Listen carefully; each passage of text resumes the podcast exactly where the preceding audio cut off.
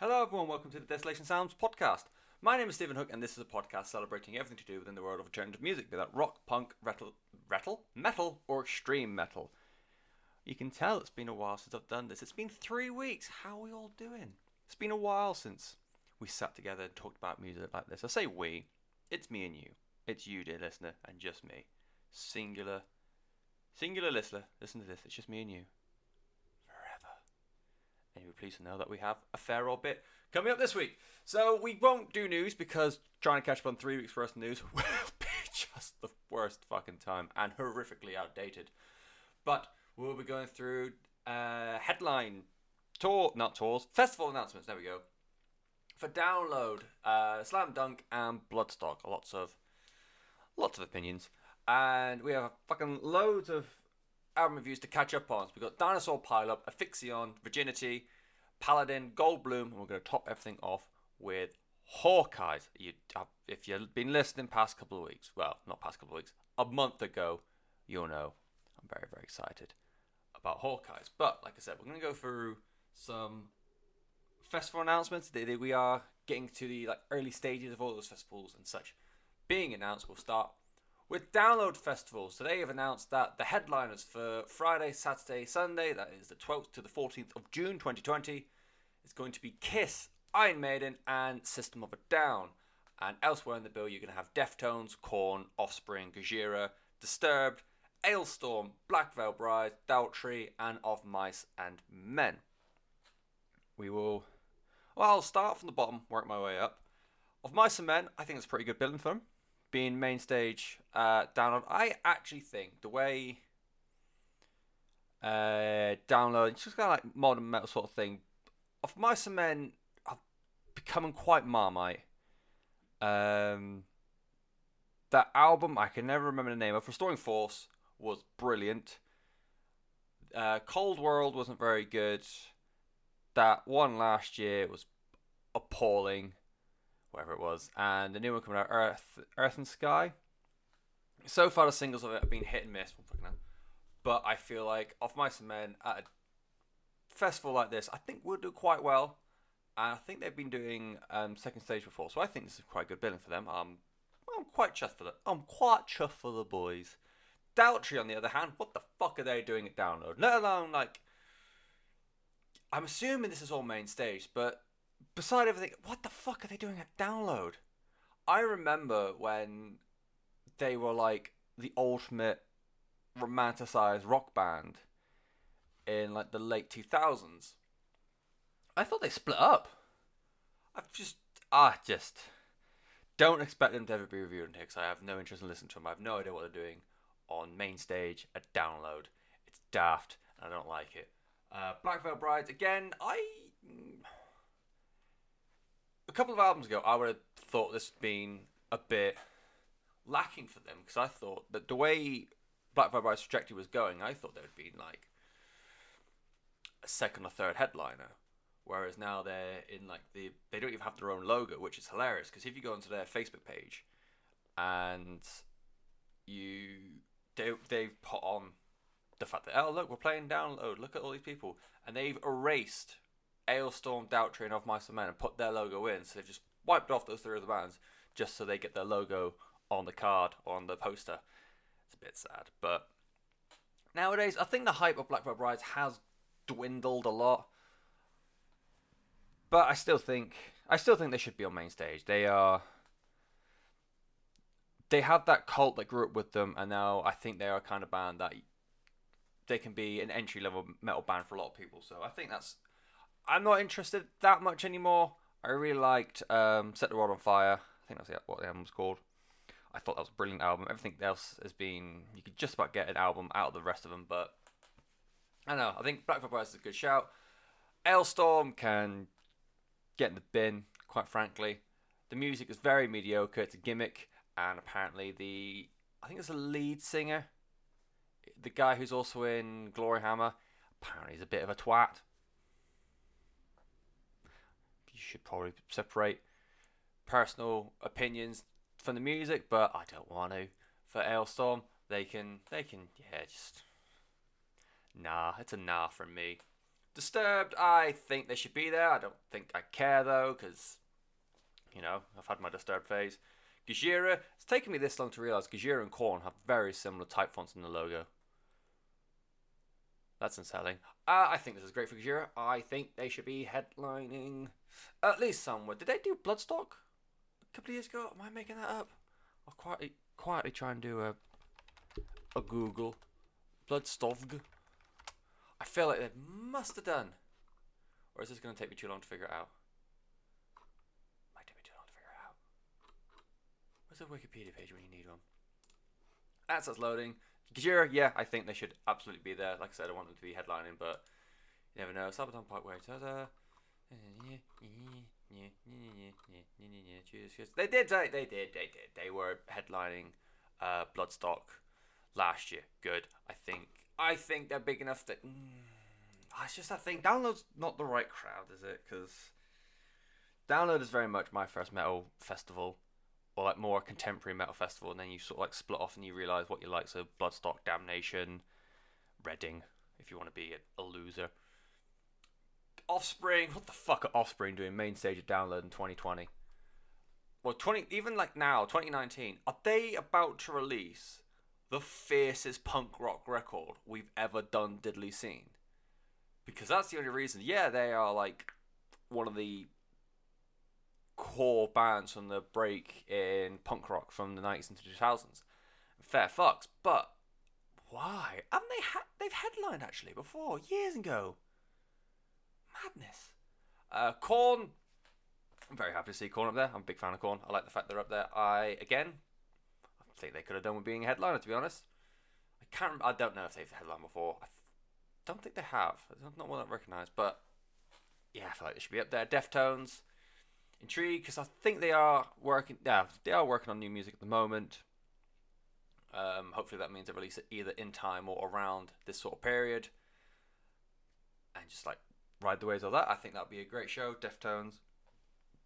Uh, a band I've always respected but never really gone in that much. They've been through a lot as a band and as people, and belong in those group of um, the category of bands where they've never released a bad album, just slightly lesser ones, and that's about it. So I reckon they are a good shout for download. So, you know, of Mice and Men, Gojira, I'd still, I would probably go see Offspring. I just don't understand why they're there. So, of Mice and Men, Gojira, Offspring, Korn, Deftones, I think I'd all quite like to see. Headliners, though. On the Friday, you've got Kiss. Apparently, it's going to be the last. Uh, well, I think it might even be that last UK show unofficially, which I don't believe because I think the only band who's got on more farewell tours than Kiss is Rolling Stones. I just. All three of these are very, very safe. Iron Maiden must have headlined damn near every single download or every single Monsters of Rock all to have Bruce say "Scream for Donington," and then everyone pops their tits and moves along. I just don't care.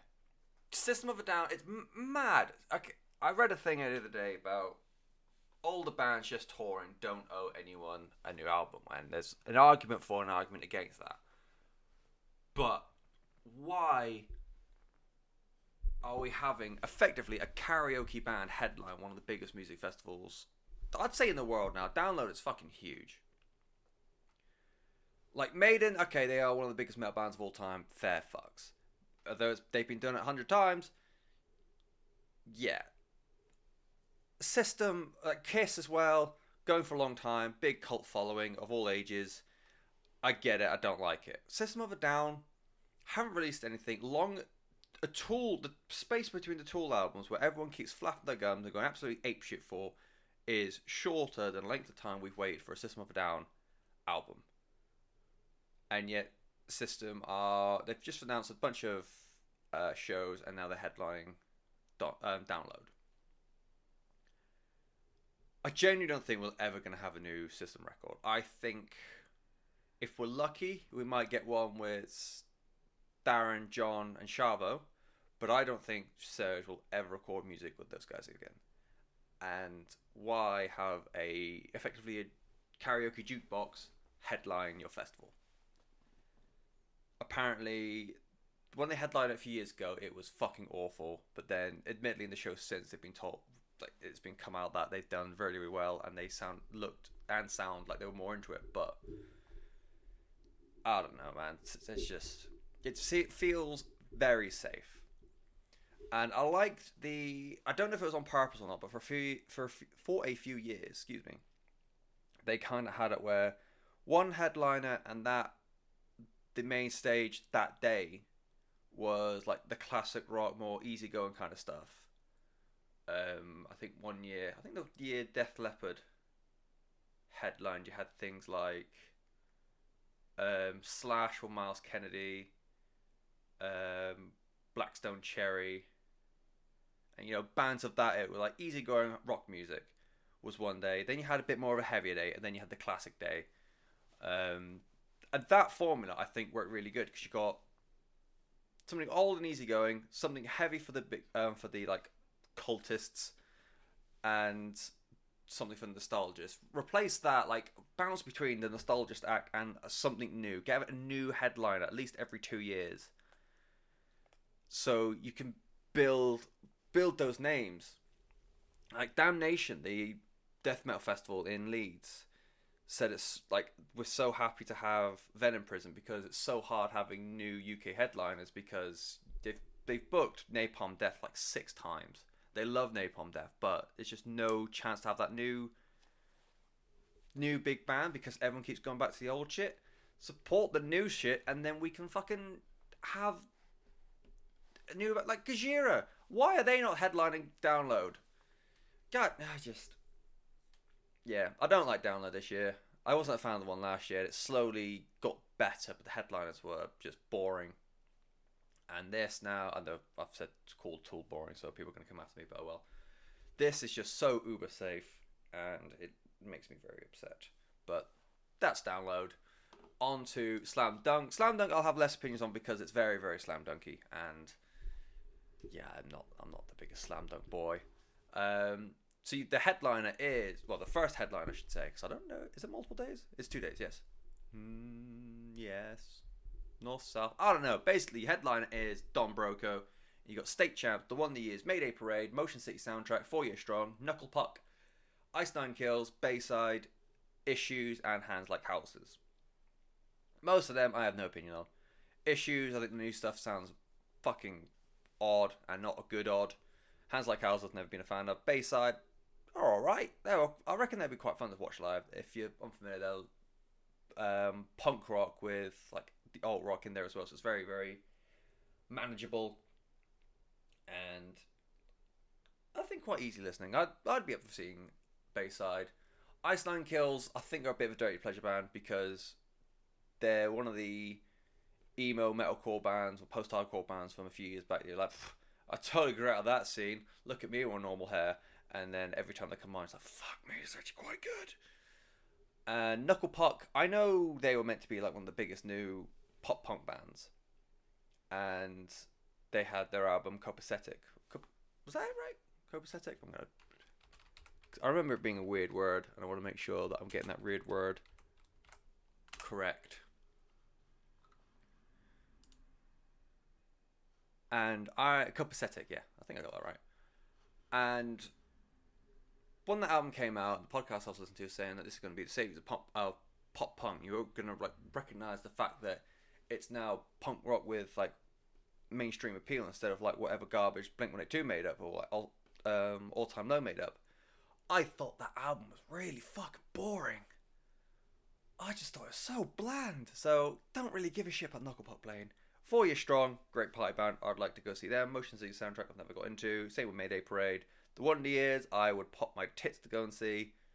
I wouldn't mind if they were headline actually. State Champs, could never get into them either. Don Broco, that technology album is still absolute fire. Action took a while to grow on me, but that's turned into a very good song as well. Um, I like the fact I don't think Don Broco have ever headlined much before, so I think this is a really good shout for them. Yeah, I, like I said, I've got not many opinions about Slam Dunk. I like the fact that Don Broco's up there. I think swap State Champs for one of the years, you'd have a jolly old, a jolly good time. But that's just personal preference. And yeah, go. I was watching Bayside. I was watching Four Year Strong. I've run out of things to say. Like I said, it's it's looking very very okay. It looks very slam dunk so far. So I think that appeals to the core fan base better than Download does. And the final one is Bloodstock happening. Oh, I should say Slam Dunk's happening the 23rd for Slam Dunk North in Leeds and 24th of May down south. I don't know where Hatfield Park is, but it's in Hatfield Park. I should know geography better. Bloodstock is the 6th, 7th, 8th, and 9th of August 2020. It's going to happen in Walton on Trent and Derbyshire. How exciting! And from the top to the bottom, you've got Devin Townsend. Why the fuck? Devin Townsend for his only UK show of the year, headlining. You got Skin Dread, Skin Dread. Why do I keep saying it with a T? Violence, Gloryhammer, Sacred Reich, Jinjer, Butcher Babies, Black Dahlia Murder, and Dark Tranquillity. I think that's a pretty standard, pretty fucking good lineup. Um, I think if that's the order they're going to play, or like roughly the order how they're going to be set out on the card, I would have probably had Black Dahlia Murder a bit higher. Like maybe swap them out with Gloryhammer. So they're like on par with Violence. I think Butcher Babies, if they're more like earlier day main stage, I think that's a good setting for them because I know they're huge in America. They've got the crotch rock following in Britain, so the same sort of people who love Halestorm and New Year's Day. Dark Tranquillity, I'm quite surprised that like if again if this is following how early they're gonna play. I'm surprised that early. I know they're like their name has dwindled off a little bit over the last few years, but I still think they're quite big in mainland Europe, aren't they? So I'd have them maybe swap out with Jinjer to be on par with Sacred Reich, but oh well. Um, Black Dahlia Murder will be fucking insane fun to watch. Uh, Jinjer, I've only heard snippets about a very new, very promising. Uh, what's the word I'm trying to think of? Maddening prog rock. I'm not quite sure. Um, Sacred Reich, trad metal band. Never really. Oh no, that thrash metal. Excuse me. Uh, go to the show. Never really got into that much. Gloryhammer were ah fun power metal. It's daft and silly, and I enjoy it, even though it has got that twat from Alestorm in. For some reason, Gloryhammer appeals to me a lot more than Alestorm does. Violence, that is the. What's his name? Robb Flynn's old band, isn't it? And. I might have to do another Google. I'm sure that's the old band. Either way, I think it's. Again, it says it's a UK debut and UK exclusive. Oh. Okay, so they reformed this year, and it's going to be it's yeah. So it's not only was it Robb Flynn's band, it was also Phil Demmel's band. He also of formerly of uh, Machine Head. So it looks like they got a classic lineup going again. Their new albums long? Just touring, touring, touring. Phil, uh, interest writing new album. That's good enough for me. So I think it's quite a good coup for them to come back. I think Phil Demmel raising the his profile and then come back to violence is a good shout. Again, based on the fact it's a UK debut, maybe wouldn't have had him that high up, but that's just me. Skindred, I think is going to be fucking class. Skindred live, 99% of the time is great fun live. That one time I saw him, they were a little bit boring. I'm sorry, but he was unwell. Apparently, he was tonsillitis, I think, or something like that. So, given he had tonsillitis, it was a great show. Overall, just not quite what I was expecting for Skindred, who are meant to be one of the best live bands in the country. And if they're subbing Devin Townsend, that's going to be a fucking hellacious party. Uh, Devin Townsend, I am always a fan of. I think he's brilliant. It, he's one of those people where no matter what kind of music you listen to, he has made something to do with it, and it's going to be fucking brilliant. So, definitely think Bloodstock are doing well this year. Uh, I would love to go to Bloodstock any year because the more I hear about it, the more it sounds infinitely better than most other festivals in the UK. But those are the three so far. Download, Slam Dunk, and Bloodstock. I know which one I prefer. What do we? I'm sorry, I'm just slowly dying. A little bit more than usual. Damn fresh as I came back, and I might be catching something, which is fun for me. It's not fun for me. I lied. So, again, there are your headlines. Headlines? I guess your headlines. Moving on now to. Sorry, you can tell I'm out of practice. I haven't done this in ages. I haven't really thought about this in ages. Let's move on to the album reviews, and we're going to start with an album an illustrator handed me who paints or draws pretty pictures, like literal pretty pictures. She's just done a a piece sold to an art ex- exhibit, exhibit, and yeah. Either way, not the sort of person I expect this sort of album from. It is Dinosaur Pileup, and it is the album is called Celebrity Mansions. It's the fourth album, and they're from Leeds. Good, more British rock. Um, and they're a weird mishmash out of alt rock, post grunge, I'd even say, and a little bit, a, li- a, a wee sprinkling of punk rock. Uh, Dinosaur Pileup are they're a band I've heard, I keep hearing about, but I've never really got into it, and they, I feel like they've always been bubbling underneath the surface because, excuse me, whenever I've heard of them, it's always positive. No one's ever said like pretty much anything bad that I can think of. It's just always a case of people talk about them, but not. Um, and never really pushed that much or marketed that well. It's a weird one. So you've got all these people talking about it, but then no one really doing much with them. And yeah, it's just based on this album, it's a fucking shame. And based on what I've read around Celebrity Mansions, the other albums have been fucking brilliant as well. So who knows? It's to me, the album is kind of like a cauldron pot of Foo Fighters, The Bronx, and Pulled Apart by Horses.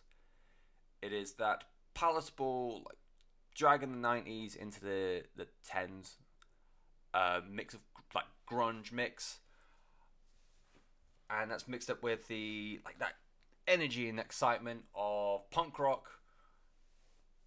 All like plastered together with this like odd um odd songwriting ability that somehow managed to appeal to both demographics both demographics on the side of more mainstream interests and like the alternative fanboys such as myself. And I, I feel like this could be it kind of feels like a great hits album because every song on this is just a wall-to-wall fucking slammer any song of this could have been a lead single. Like you had Back Backfoot, Thrash Metal Cassette, and Round the Bend, which are all absolutely fucking phenomenal choices, but could have easily had K West, which is like the like a dafty, easygoing grunge punk cruiser. Stupid heavy metal, broken hearted loser punk. Really sad. Really glad I got that right first time. It's a fucking blast of a song. It sounds like the Bronx, funded by Billy Corgan. Um, Professional Freak is like the evil British clone to Foo Fighters. Every song on this album has an identity and has huge, huge pulling power potential. I don't know why I wrote that. I think the album itself was quite ballsy to open with something like Thrash Metal Cassette because sonically it's one of like the harder going songs in the album. And I know when it came on, I thought it was going to be a very different kind of album. I thought it was going to be that sort of like on the line between thrash and punk, almost like a thrashcore kind of album, all the way through. Again, ended up being that little cauldron pot I was talking about a minute ago. But that hook of Hey LA, I'm back again. That's fucking huge. That's so good.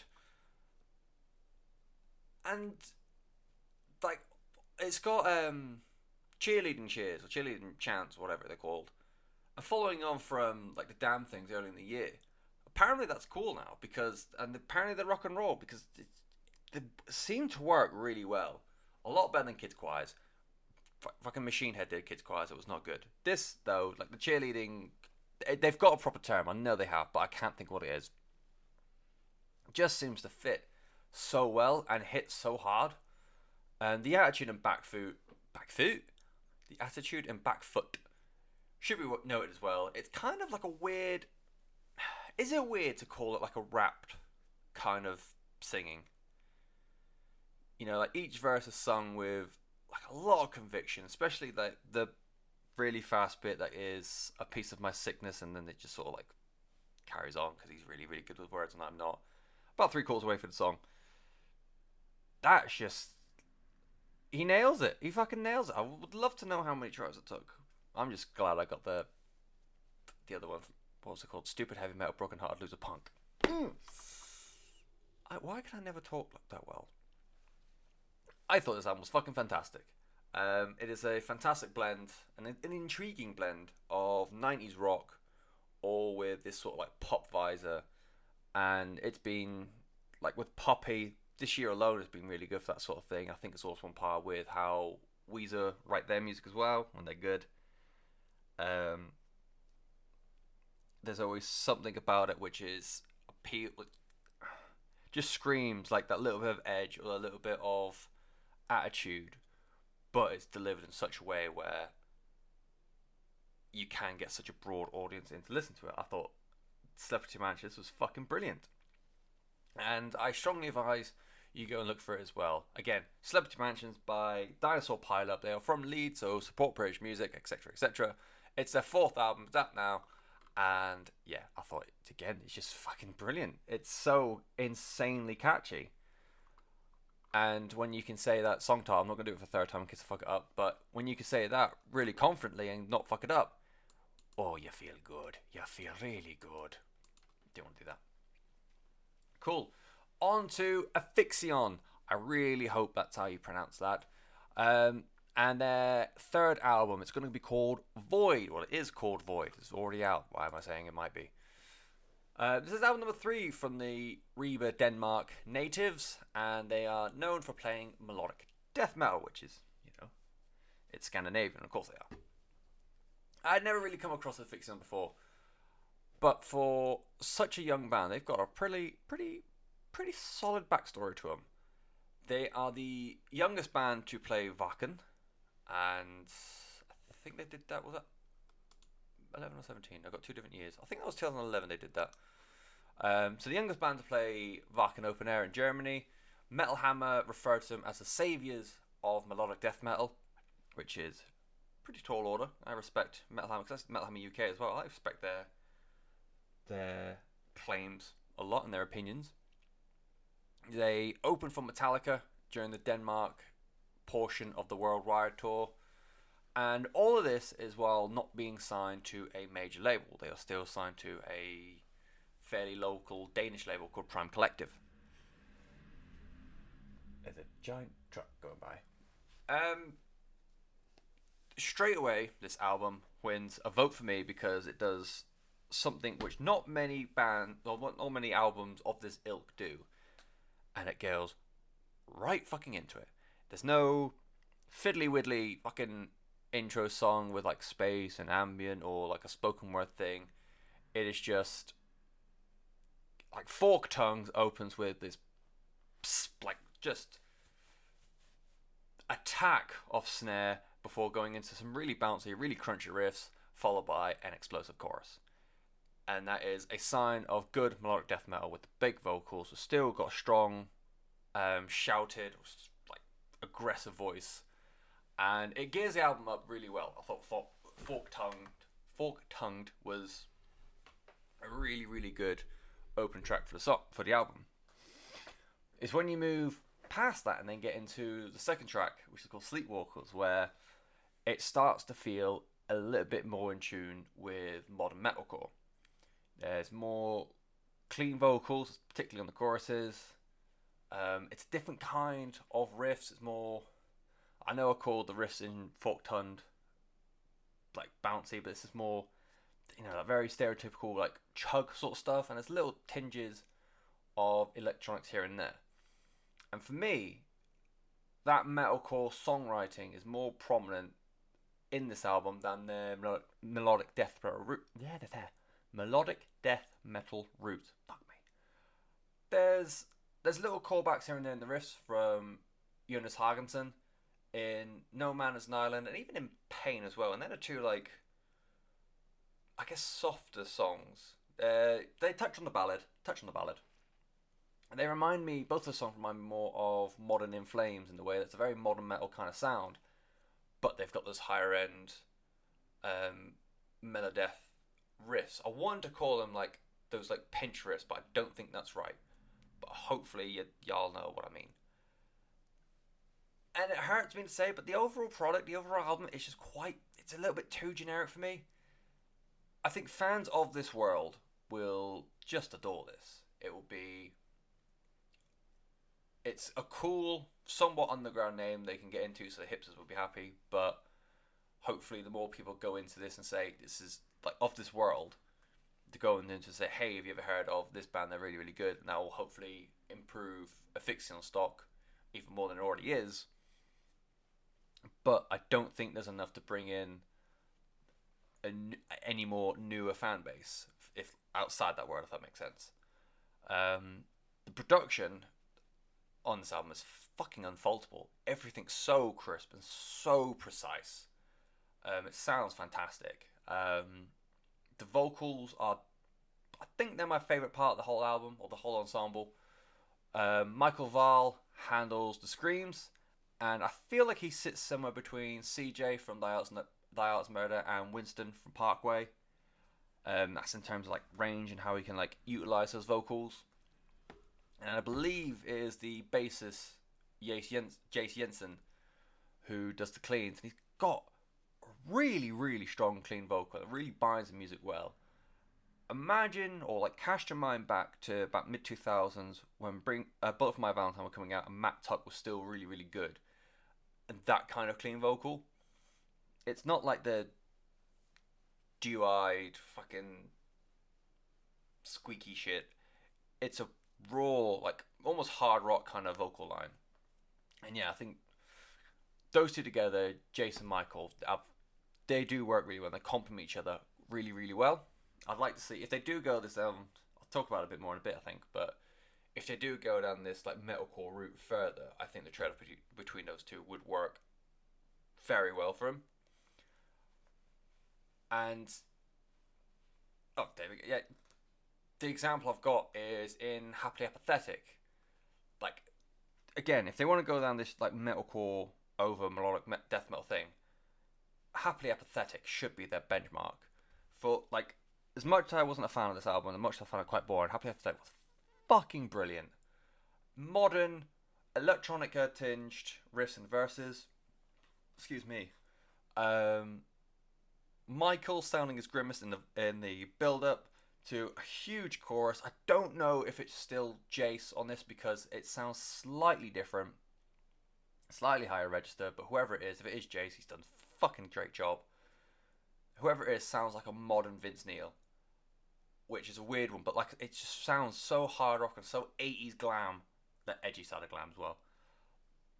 But otherwise, outside of Fork Tongued and Sleepwalkers, where they had a bit more punch to them, and Happily Apathetic, which is just a great modern metalcore song I just did nothing. I found it very unforgettable. Sorry, very forgettable, I should say. Completely opposite. Sorry, lads. Um, no Man is an Island and Pain.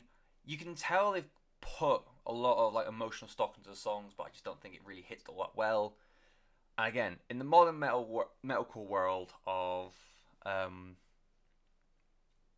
Wage War, Woven War, um, who else? I can't really think of anyone else because I stay away from that quite a lot. I'd maybe even say um, of Mice and Men as well. Metal, like modern metalcore bands, when they're trying to put the metal back into it all, despite having breakdowns every ten seconds, I think it would do really well in that world. Otherwise, I thought it was quite one-dimensional and a bit bland, and it's not too memorable. But if you are a fan of that kind of world, for all the shit I've given it, give it a go for yourself. It's called Void, and the band is called Aphyxion. A P H Y X I O N. Damn youths and their silly way of spelling things. They're from Denmark. Album wasn't for me, but if you like that sort of thing, give it a bash. Just, just, just fucking, just fucking do it. Just fucking fuck off and fucking listen to it. Up next, then, I've got weird shit in my nose. Up next, we've got Virginity and their debut album called With Time. Trying to Google this was a fucking minefield. Um, it is their debut album. They are from Florida, various parts of Florida, and they sit quite nicely on that bridge between emo and punk rock. And the band is spearheaded by frontman and comedian Casey Crawford. And I found an interview he did with a online uh, webzine kind of thing called The Alternative, and he Casey chatted with them, and he talked about his childhood and what he considered back then to be fairly normal behavior, and like fairly normal growing up. As he's gotten older, he's realized that no, that's not quite normal behavior at all. In fact, it might be quite bad. And now, as a fully grown adult, he's now having to deal with those demons that he's repressed from those times. And a way he's doing it, something that's found therapeutic, is to put it into this um, musical world. And that therapeutic sort of sense you get from literally the first verse of the entire album. Um, in like this slower intro track, uh, there's got to be a better way. The verse is, "There's got to be a better way of dealing with my brain, some sort of medicine, medicinal therapy to keep me out of my way." You know, that's that's your intro to the band. That's your intro to this album, and that is that's virginity, but not that one. Um, again, like I said, the album sits very firmly on that line between emo and punk rock. The lyrics are clearly very, very deep and personal to Casey, and the songs do have a ton of melody to them, but that guitar tone has a healthy amount of bite of bite to it, and Casey as a vocalist operates more. It's kind of more of a shout in his vocal, and I, comparisons I got were Dylan from Spanish Love Songs, and kind of Greg from Menzingers. Take that second one a pinch of salt because I've been listening to a lot of Menzingers recently. I finally realised why they are fucking brilliant, and it might just be me wanting to talk about Menzingers more. But hopefully, you get away. It's not quite just very softly spoken or softly worded singing. He has got a bit of a, a bit of an edge, a bit of a long fringe haircut to him. And because it is modern day emo, there's plenty of earworm music to it. Figure It Out has a kind of chorus which you can get a lot of crowd participation uh, live in, and musically, I think it's just really well, really well written. It's really difficult to say. Um, the song comes at the end of a really strong three song rush. It starts with History Worth Repeating, goes into Your Apartment, and then goes into Figure It Out.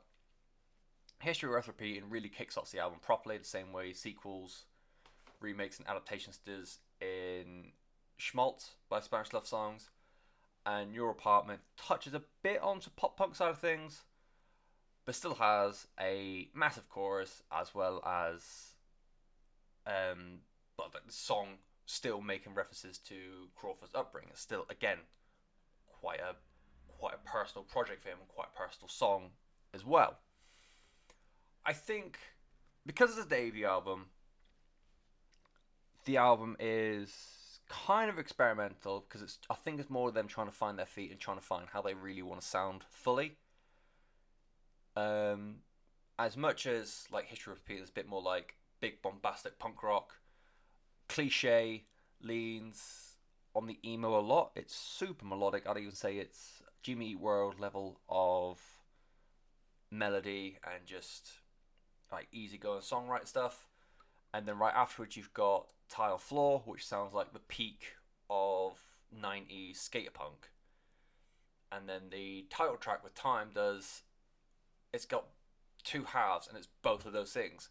It starts out as this like big gang some acoustic ballad, as if like you're around a campfire just having a jolly good time. And then it ends with this big circle pit starting rush of adrenaline. You know? Overall, I thought I, I quite like the album. I quite like this. It was a little bit different, but it blended the melody of emotion of emo with the pace and growth of punk rock really, really well. There's a lot of fun musical ideas strewn throughout the album. That post-chorus riff on "Figure It Out," still having those little bits of twinkly emo on "Tile Floor," when it's tile floor still going like double pace. And yeah, hopefully for Casey on like a personal level, this is done. It's good for him. It's given a chance to like just I that's the thing with emo albums. I don't know if turning problems like this into songs is legitimately therapeutic and li- does actually help. Hopefully, it's done something for him because I thought this was this was a really good fun song, a really good fun album. Sorry. And if you want to give it a go, it's called With Time, and the album is called Virginity. It's trying to put virginity in virginity with time into Google. You get a lot of things, man. you just get a lot of things. So the Bandcamp is virginity virginityisrad.bandcamp.com.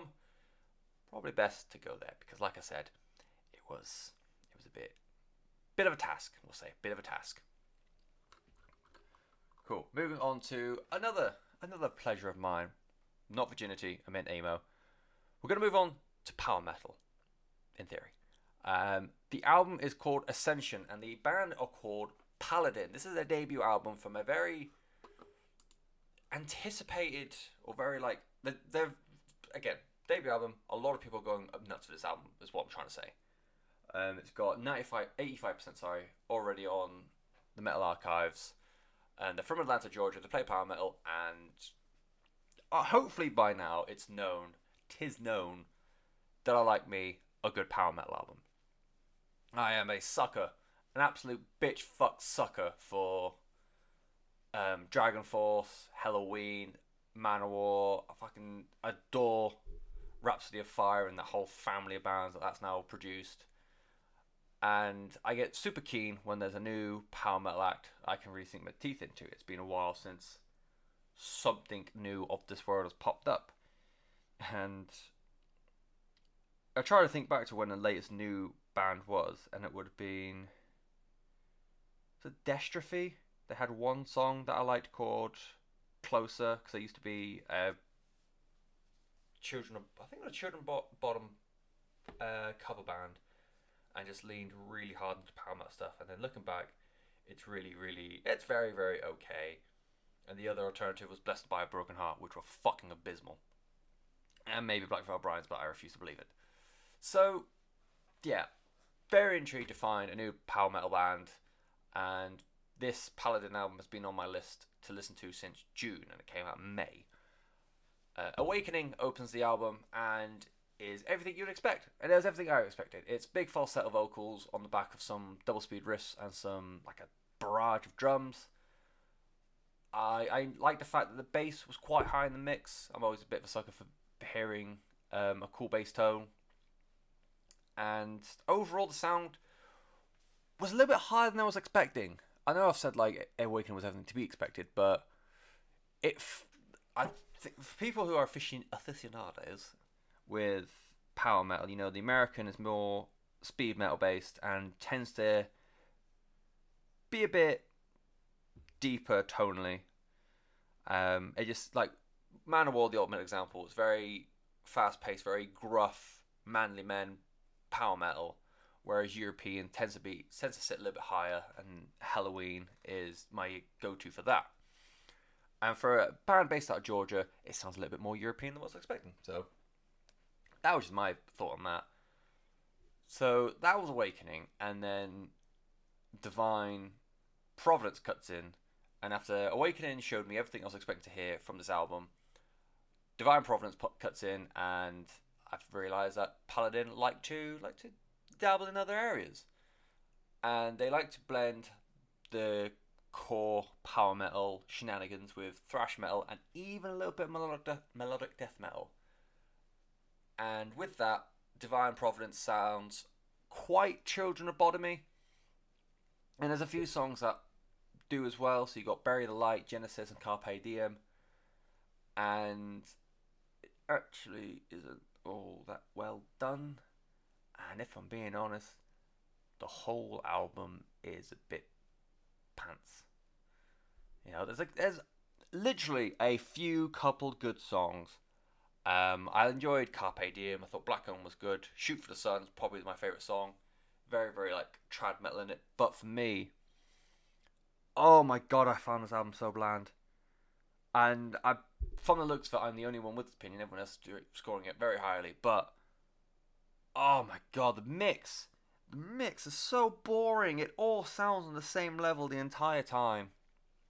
It just songs lack character, and you fucking can't have a power metal record with songs that lack character. You're meant to be fucking ridiculous. That's what power metal is. You know, like the forefathers of power metal wore loincloths for fuck's sake it's just so boring. I'm really gutted because again, everyone loves this album, so I was hoping I can say, "Hey, power metal, listen." But I just, it's there's nothing new. Awakening sounds like an early Helloween B side with slightly better production. And I'm gutted. I am absolutely heartstrong that I've, I don't like this and I find it really, really repetitive and boring. Again, all the other reviews I've seen for this go absolutely bananas over this.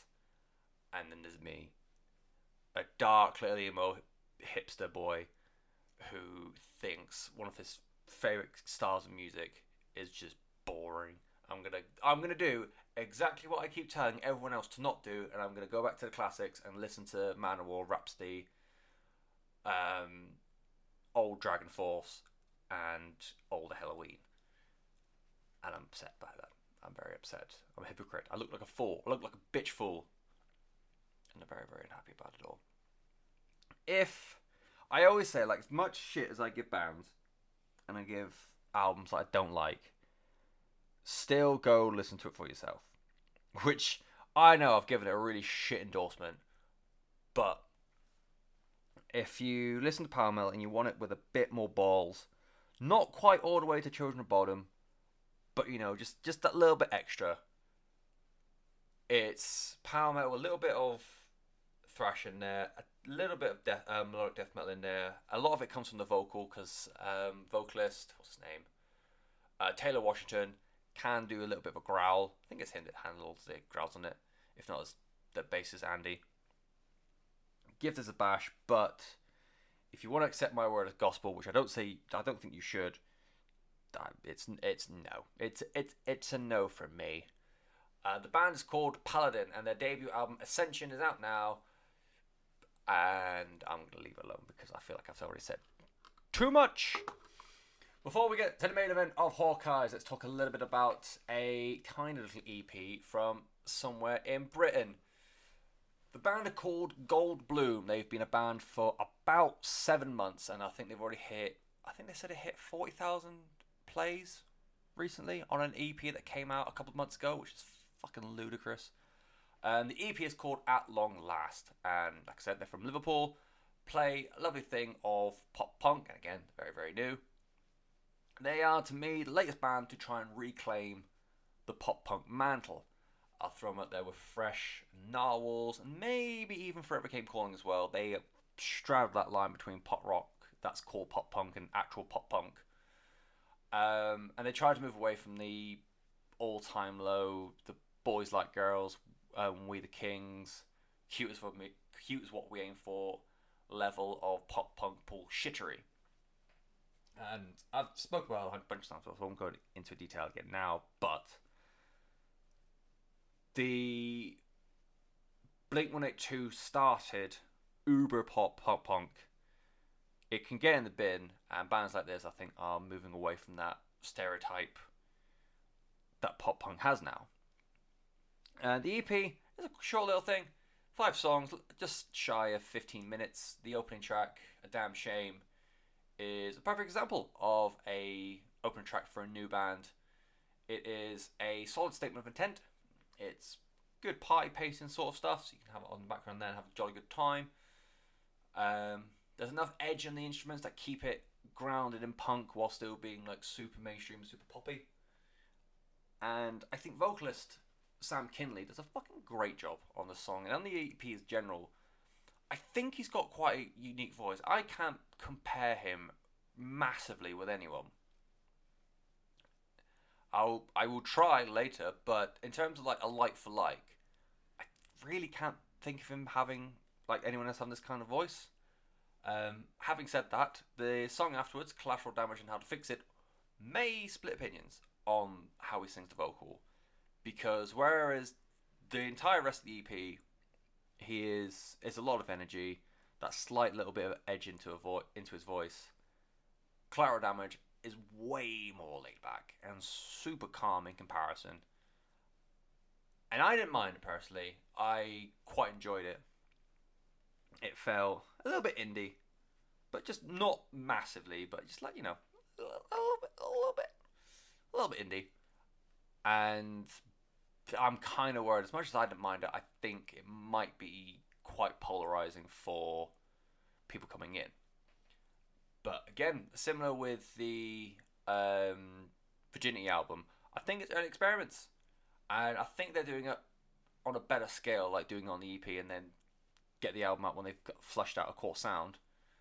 Um, but you know, it might work for it, might not. I enjoyed it. I can't see many other people having an opinion on it either way, but c'est I hate the scene everything in it. First of all, great name for a song. Um, it kind of feels a bit more experimental too. It's got little jumps of speed here and there, and it kind of feels a bit four year strongy. Um, in that way where it's like little blasts of little blasts of chug here and there, and then moves on. And then I haven't. I feel bad. I've got nothing substantial to say about "Are My Bad," which is track four. It's just very standard pop punk, and that's not a. It sounds because I've not got anything specific to say about it. It sounds like oh, it's a fucking boring song. Ignore it. It's not. It's just very, very pop punk. It's not bad. It's easy. It's easy to listen to. It's just very, very okay. And the chorus sounds a bit like "Dismantling Summer" by the Wonder Years. That's probably the only specific thing I think about it. It's not it's one of the few times I can think of where just being core to what you, your label is and being very generic to that label. Is the only time generic isn't used badly. You know, it's just as soon as you say decent pop punk, this is this is what you'd get. It's just yeah, seven out of ten. It's all good. Uh, lead single and closing track, Crosshairs, probably the best song on the EP. Um, again, really really great chorus, and Sam sounds fucking brilliant. You know, a lot of I saw Crosshairs got put on Reddit by the band. They said they had a lot of fun making it. It looks like a lot of fun to do. It looks fucking mad actually. And I think, yeah, probably the best choice for a lead track anyway to try and get, excuse me, get those plays and get those new that burgeoning audience. It's it's hard to compare like broadly this to anything else because of how disconnected I've come to pop punk. And I tried to compare it, and I thought, imagine early 2000s Sum 41 covered by early 2000s Blink 182, sung by Dan from Four Year Strong. It doesn't make sense, but that's Goldblum. Alright? It is. The EP is called At Long Last. It's out now. It's on Spotify. It's on iMusic, whatever it's called these days. Um, and they're from Liverpool awful Scouse accent. And yeah, it's called Goldblum, which I've just realised might be a pun on Jeff Goldblum, and that makes him even better. Cool. Final album of the week then. My throat is beginning to hurt. Fun. And this is. Ow! My leg is also going dead. This is album 4, again, from the Leeds based, again, alt metal band, Hawkeyes. It is called Advice. Um, formerly known as Chicken Hawk many moons ago, but still worth mentioning. And Hawkeyes were, I think, even still are actually, an integral part of the UK underground metal scene. Ideas is an absolute masterpiece. Everything is fine. Isn't quite as good, but still fucking brilliant. It's hard. It's I wrote it down and I thought, man, it makes everything is fine sound like shit, but it's because ideas is just that fucking good. Um, hopefully, you would have seen it on um, an open mic review a few months back. If not, go and fucking listen to it because it's fucking great. Listen to all Hawkeyes, they're fucking great. Um, and there was a time where I didn't think we'd ever have a Hawkeyes album ever again. After they toured, everything is fine the band largely went silent and had a bit of a break. And at the time they disappeared, bright, um, interesting, very, very good UK stars were starting to drop off everywhere you look. Um, Feed the Rhino went quiet after The Sorrow and the Sound. Now they've broken up in the years since. Um, Rise to Remain and the Safety Fire split in 2015 the Defiled split up in 2016. Heck and Malefice split up in 2017. The UK scene that had died off, or that sorry, the UK scene that had formed was dying off spectacularly, and it was in these years where I it was the first time I understood how the music industry works for um, alternative music you know, the big bands that you see on TV and that kind of thing, they will have record labels and companies finance them and get them all the best places and get them all the best spots for adverts or TV in general. Whereas underground independent music, you've got to fight for it. That's why if you've seen recently Black Peaks have had to cancel their tour, one to wish Will speedy recovery. They split their uh, they cancelled their tour from that Black Peaks, Palm Reader, um, Black Futures, and I remember they had a really fun name. Another band which I'll try and think of as I'm going along. They've all had to drop off as well because you know the headliner's gone, and that's gonna cut into them something fierce. So for bands like that, you have to like say, okay, let's go to the merch desk because, well, like online merch desks, generic, Impericon, and that kind of crap, to support them back because you know they won't have the same kind of money to back them and help them go along. What's it? Bitch Falcon, which I thought was a great name for a band. Fucking listen to Bitch Falcon, that's t- hilarious. Um, so those sort of bands because they've now been like had to cancel his tour to make way for Will's health, which I know I'm not saying it's a bad thing. Definitely look after the people first. If this was like a You Me at Six or a Young Guns, they'd be fine because they got companies behind them. But you know, just independent music and alternative music, and especially in the UK at the time, still even now, just don't have the same sort of thing. And with all that said, I was dead excited when the Hawkeye social medias started teasing something. Like little updates happened here and there, profile pictures changed, and then eventually became advice. Um, and after all that excitement, everything, everything was going on, you can then imagine how worried I was the first time I heard Royal Trouble. And it wasn't Ideas 2.0. In fact, it wasn't even Everything is Fine 2.0 if you are a fan of Hawkeyes and for some reason you haven't gone into Advice yet, don't make the same mistake I did and expect Advice version 2 or Everything is Fine version 2. Because this is a band that has grown up and a lot of that craziness is gone compared to the previous album. When you think about it, it makes sense because there is a definite shift in between ideas and Everything is Fine, anyways. Everything is Fine There's a lot more songs in italics as opposed to ideas. And advice even further again is a lot more is a little bit more streamlined with those absurdities from yesteryear a bit more subtle and a bit more nuanced. Um, using Royal Trouble as the example, there's still a whole heap and bunch of key and signature changes throughout the trans- the transition and chorus riffs are still fairly pro- proggy. Um, Paul Astick, the lead singer, still makes absolutely no sense in his lyrics. I tried to find an example, but I, they haven't printed them anywhere. I don't think they're in the album case which got either. They're fucking maddening. It makes no sense at all, and I love it. You've got New Greek Fire and Hand in My Heart Cage. And in fact, the bulk of the second half of the album, actually, it's all full of those old um, older fashioned Hawkeye's musical oddities. With the only exception I'd say is probably Win on Win.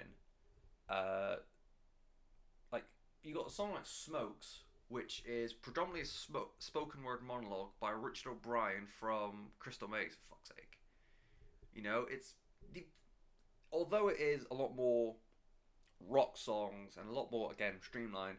you've still got the weirdness of Hawkeye just dibble around every there.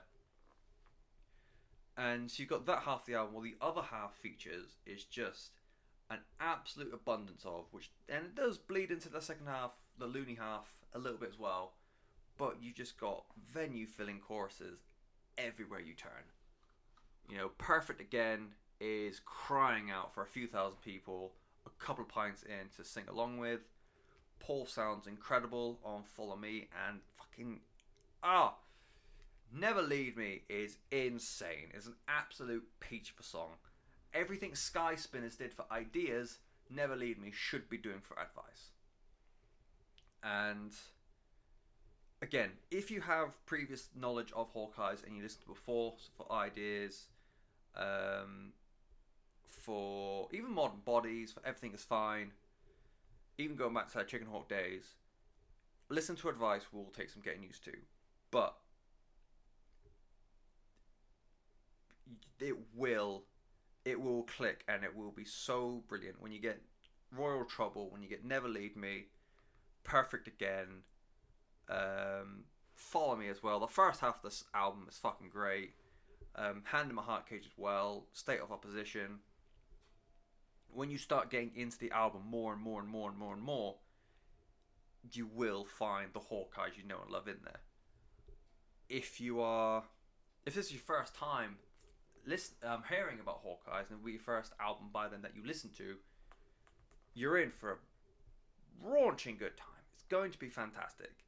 And once you listen to advice, start working your way backwards. Go into listen to everything is fine. Go and listen to ideas. Go and listen to modern bodies. Fuck it. Go and listen to the Chickenhawk, self-titled.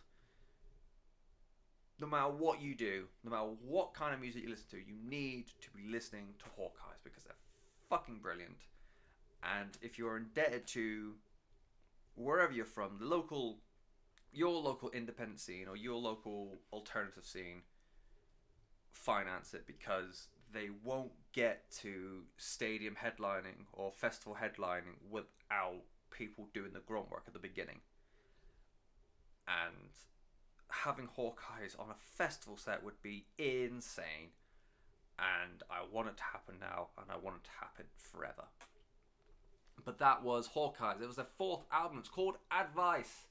And that will do it for this week. My throat's getting very, very sore. I'm going to drink coffee and cry. Um, this week you've had Little Old Me chat about Download, Slam Dunk, and Bloodstock. I have had various opinions. Um, album reviews from this week were Dinosaur Pile-Up, Aphyxion, Virginity, Paladin, Goldblum, and the Mighty Mighty Hawk Eyes.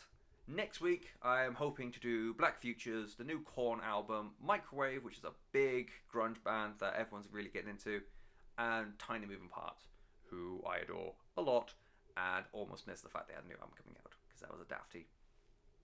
But that's all coming up next week. Thank you very much for listening.